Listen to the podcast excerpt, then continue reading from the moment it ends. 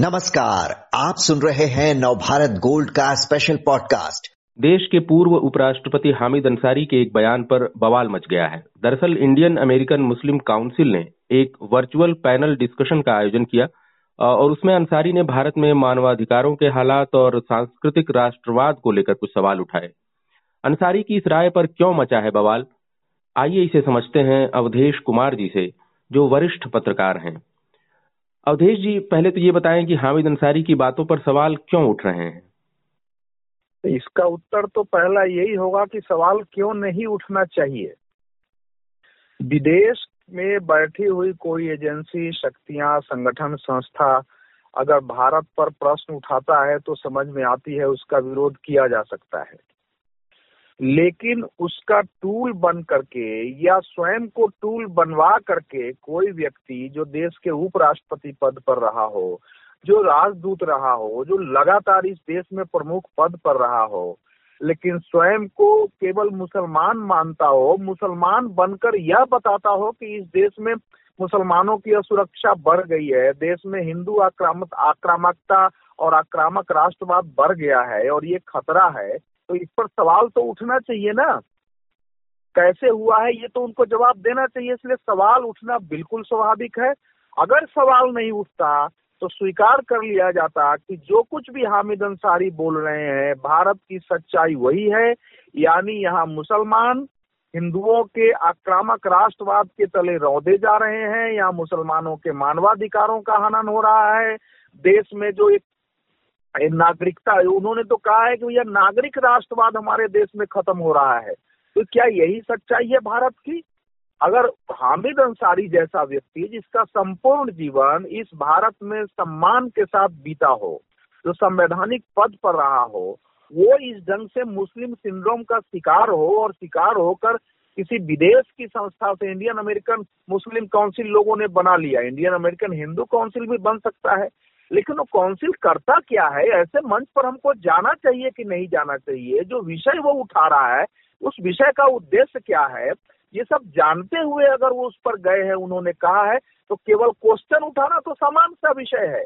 उनकी निंदा होनी चाहिए आलोचना होनी चाहिए और जागरूक नागरिकों को तो जा करके अहिंसक विरोध करना चाहिए उनके विरुद्ध। जी।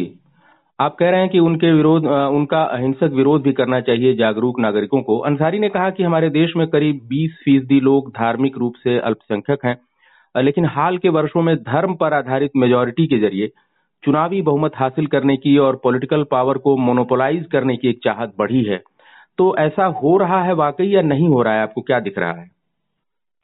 लेकिन नवभारत गोल्ड के आपके श्रोता भी जानते हैं कि इस देश में कोई भी पार्टी इतने लंबे समय तक राज्यों में राज्यों में आज अब कितने राज्यों में भाजपा की सरकारें हैं? दो दो बार तीन तीन बार रिपीट हो रही है चार चार बार रिपीट हो रही है। केंद्र में पहले बार से लोगों ने ज़्यादा बहुमत दे दिया है।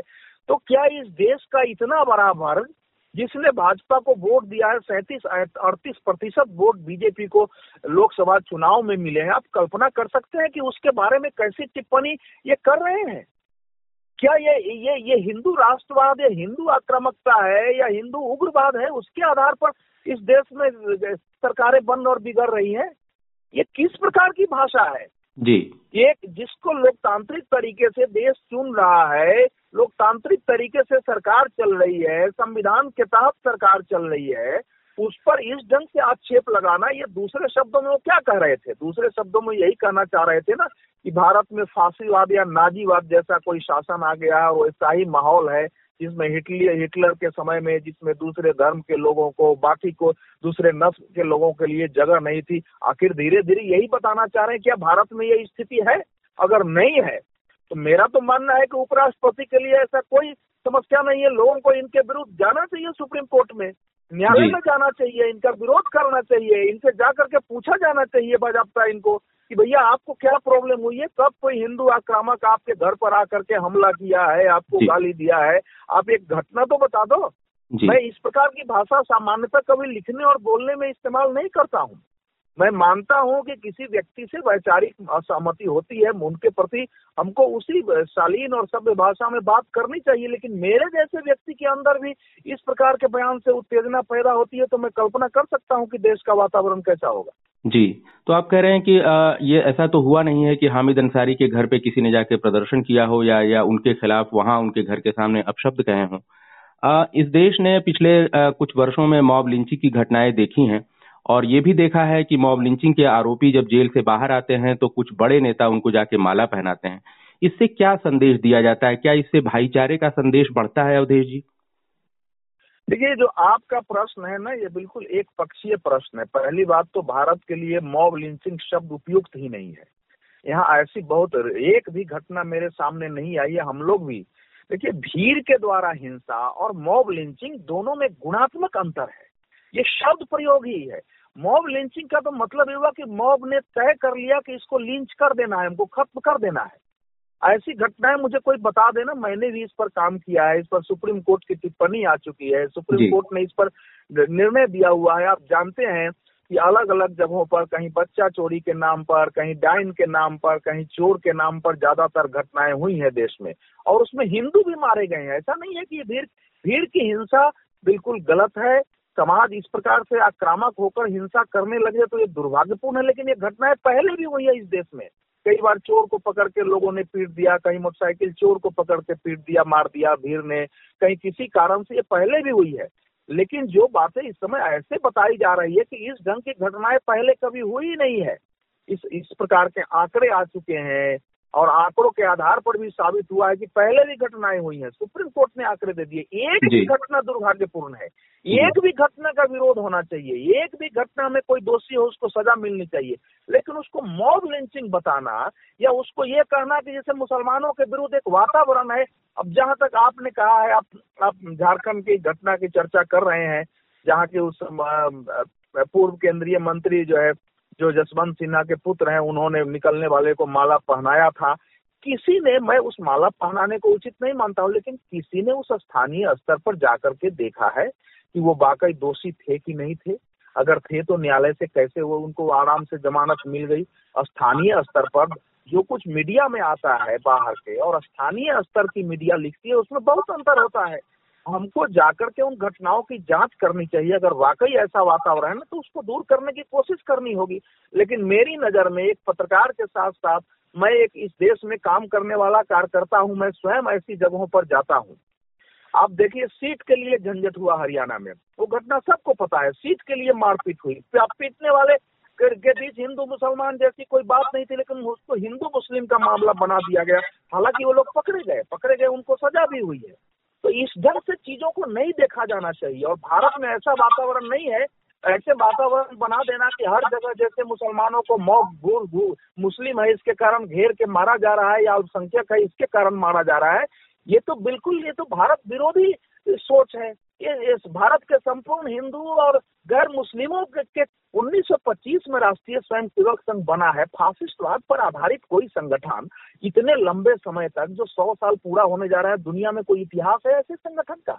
जहाँ इशारा किया जा रहा है कि कोई फासिस्ट संगठन 1925 में बना हो या कभी भी बना हो और 100 साल तक लगातार जीवित नहीं रहे लगातार बढ़ता रहे उसकी शाखाएँ बढ़ती रही दुनिया भर के सौ से ज़्यादा देशों में उसके काम हो जाए ऐसा थोड़ा ही होता है। इस देश का हिंदू समाज किसी सांप्रदायिक और किसी फांसीवादी संगठन कोई और दुनिया भर का हिंदू समाज उसके साथ खड़ा होगा और सहयोग करेगा?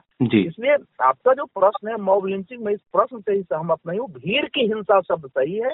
अगर अपवादपूर्ण घटनाएँ हुई है उनमें कानूनी कार्रवाई होनी चाहिए लेकिन उसको इस ढंग से प्रेजेंट करना कि भारत में फासिस्टवाद आ गया है हिंदू आक्रामकता इतनी हो गई है घेर के मारा जा रहा है ये उचित नहीं है ये सही भी नहीं है ये बिल्कुल झूठ है। और भारत के की छवि को कलंकित करने वाली बात है ये। जी आप कह रहे हैं कि ये मॉब लिंचिंग जो शब्द है इसके बजाय भीड़ की हिंसा शब्द का इस्तेमाल किया जाए। और आप ये कह रहे हैं कि ऐसा कुछ नहीं है जिससे भारत में ऐसा लगे कि इस तरह की घटनाएँ ज़्यादा हुई हैं या इसको बढ़ावा दिया जा रहा है। किसी मंत्री का पूर्व मंत्री का ऐसे आरोपियों के साथ खड़े हो जाना आपकी नज़र में ऐसे मामलों को बढ़ावा देना नहीं माना जाना चाहिए। वो इक्का दुक्का ऐसी घटना है ये मैंने जो नहीं कहा ये मैंने नहीं कहा जी। मैंने ये कहा है कि पूर्व मंत्री का खड़ा होना उसके मैं समर्थन में नहीं हूँ कि आप जाके किसी को माला पहनाइए। कोई ऐसा वीरतापूर्ण काम नहीं हुआ होगा जिसके लिए हमको माला पहनाने की ज़रूरत पड़े। जी। लेकिन स्थानीय स्तर पर उसी प्रकार की घटना नहीं थी जिस प्रकार की बाहर बताई गई थी। ये दोनों दो पक्ष है। उस एक और सवाल अवधेश जी जी। एक और सवाल अवधेश जी उन्होंने अंसारी जी ने ये कहा 26 जनवरी के उस आयोजन में कहा कि हाल के वर्षों में ऐसे ट्रेंड्स और ऐसी हरकतों का उभार देखा गया है जो नागरिक मूल्यों पर आधारित राष्ट्रवाद के सिद्धांतों पर सवाल उठाते हैं और सांस्कृतिक राष्ट्रवाद की एक नई प्रैक्टिस पर ज़ोर दे रहे हैं। अवधेश जी, जो अपना संविधान है, उसमें जो राष्ट्रवाद की संकल्पना है, उसमें लोगों के अधिकारों और दायित्वों की जो बात है, उसमें सबको मिला जुला के एक आगे बढ़ने का जो नेशनलिज्म का खाका है, वो है। तो अब ये सांस्कृतिक राष्ट्रवाद का क्या मतलब आप बता रहे हैं ये थोड़ा सा समझाएँ अगर आप। नहीं इस इस प्रश्न के दो पहलू हैं। पहली बात तो यह है कि क्या हमारे संविधान में ऐसे किसी परिवर्तन की बात कभी किसी सरकार ने की है कि हम यहाँ राष्ट्रवाद की परिभाषा संविधान में बदल देंगे? ऐसा तो हुआ नहीं है। तो अब हामिद अंसारी तो नरेंद्र मोदी सरकार के समय उपराष्ट्रपति रहे हैं वो बताएँ कि उनके सामने संविधान में परिवर्तन का कोई प्रस्ताव आया हो। अब दूसरी बात। जी। ये हामिद अंसारी जो है मुझे पता नहीं मैं तो कभी भी गरिमाहीन शब्द प्रयोग नहीं करता हूँ। लेकिन ये ये पहली बार ऐसा थोड़े कल्चरल नेशनलिज्म का अर्थ वो हिटलर से लेते हैं। देखिए सांस्कृतिक राष्ट्रवाद गांधी जी से हिंद स्वराज में एक पाठक प्रश्न करता है आप पढ़े लिखे आदमी है कि भारत तो कभी एक राष्ट्र था ही नहीं। तो आप कैसे कहते हैं कि भारत अखंड राष्ट्र बनेगा? गांधी जी ने उसमें उत्तर दिया है। कि ये अंग्रेज़ों ने आपको बताया है कि भारत एक राष्ट्र नहीं था, एक राष्ट्र था तभी तो उन्होंने एक राज्य में इसको परिणत किया है। भारत अंग्रेज़ नहीं आए थे तब भी एक राष्ट्र था, और चले अंग्रेज़ नहीं रहेंगे तब भी एक राष्ट्र रहेगा। उन्होंने आबाद में लिखा है कि जिन हमारे पूर्वजों ने, पुरखों ने सेतबांध रामेश्वरम, हरिद्वार और द्वारिका की यात्रा ठहराई, वो क्या मूर्ख थे? यही तो राष्ट्र है। तो यही तो सांस्कृतिक राष्ट्र है जिसकी गांधी जी बात करते थे जी। कि हम राज्य के रूप में अलग हो सकते हैं हमारी राजनीति अलग हो सकती है हमारी भौगोलिक सीमाएँ भी अलग अलग हो सकती है लेकिन इस देश की संस्कृति और इस देश के बाकी सभ्यता और बाकी प्रेम उसके मामले में सबके अंदर भाव एक पैदा होना चाहिए वो कोई संविधान बदलने का नहीं होता है उसके बारे में सांस्कृतिक राष्ट्रवाद की व्याख्या जब भी हम राष्ट्रवाद की व्याख्या नेशनलिज्म के आधार पर करते हैं उसमें और भारत के राष्ट्रवाद में ज़मीन आसमान का अंतर है। यूरोप में नेशनलिज्म सोलहवीं सत्रहवीं शताब्दी में पैदा हुई। हमारे यहाँ राष्ट्र सब ऋग वेद में मिलता है तो जिनको इसका ज्ञान नहीं है और जो बायस्ड होकर, दुराग्रह से प्रेरित होकर चीज़ों को देखते हैं और और जिस आदमी को सत्ता में रहने के बाद जो इस्लामाबाद जिस के अंदर से नहीं गया हुआ सरकार का विरोध आप करिए, उसकी नीतियों की आलोचना करिए, इसका पूरा अधिकार है। लेकिन देश को गलत पोर्ट्रे करना कि यहाँ फासिस्टवाद है उग्र राष्ट्रवाद पैदा हो गया है नागरिक राष्ट्रवाद खत्म हो रहा है ऐसा कहाँ हुआ है कि हर आदमी सम, वो पूरी तरह सुरक्षित बैठे हैं ऐसा कहाँ हो रहा है इस देश में? किसी को भी कोर्ट में जाने का अधिकार है न्यायालय हमारे देश में बैठी हुई है हमारे देश में मानवाधिकार आयोग है सारी संस्थाएँ हैं। मान लीजिए कि वो अगर कह रहे हैं उनकी नज़र में उनकी नज़र में अगर ये लग रहा है कि एक रूपता थोपने की कोशिश हो रही है। उनकी नज़र में ये अगर लग रहा है कि एक सांस्कृतिक राष्ट्रवाद जो है, जो नागरिक राष्ट्रवाद है संविधान में, उसके मुकाबले एक सांस्कृतिक राष्ट्रवाद गढ़ा जा रहा है, अगर उनकी नज़र में ये लग रहा है, अगर वो अपने घर के बारे में कोई सवाल, इसी घर के आदमी है, अगर वो अपने घर में कोई उनको दिक्कत लग रही है तो क्या वो दिक्कत अगर कह दें तो इस पर उनको ट्रोल किया जाना चाहिए, उनको गाली दी जानी चाहिए, उनको घेरा जाना चाहिए? क्या लगता है? नहीं मैं तो ये कहूँगा कि इनको न्यायालय के कटघरे में खड़ा करना चाहिए। इनके विरुद्ध देश विरोध देश के बारे में दुनिया में गलतफहमी फैलाने का मुकदमा किया जाना चाहिए और कोर्ट में कड़ाई से लड़ा जाना चाहिए कि ऐसे व्यक्ति को न्याय के तहत सजा हो चाहे कि दूसरा व्यक्ति अपने देश में रहते हुए देश के बारे में देश को बदनाम करने का देश के विरोधियों को भारत के विरुद्ध जो है बोलने का आधार देने का फिर किस कोई कोई इस देश में जी। अवधेश जी, आपने हामिद अंसारी से जुड़े इस पूरे विवाद पर बहुत विस्तार से जानकारी दी। आपका बहुत बहुत धन्यवाद।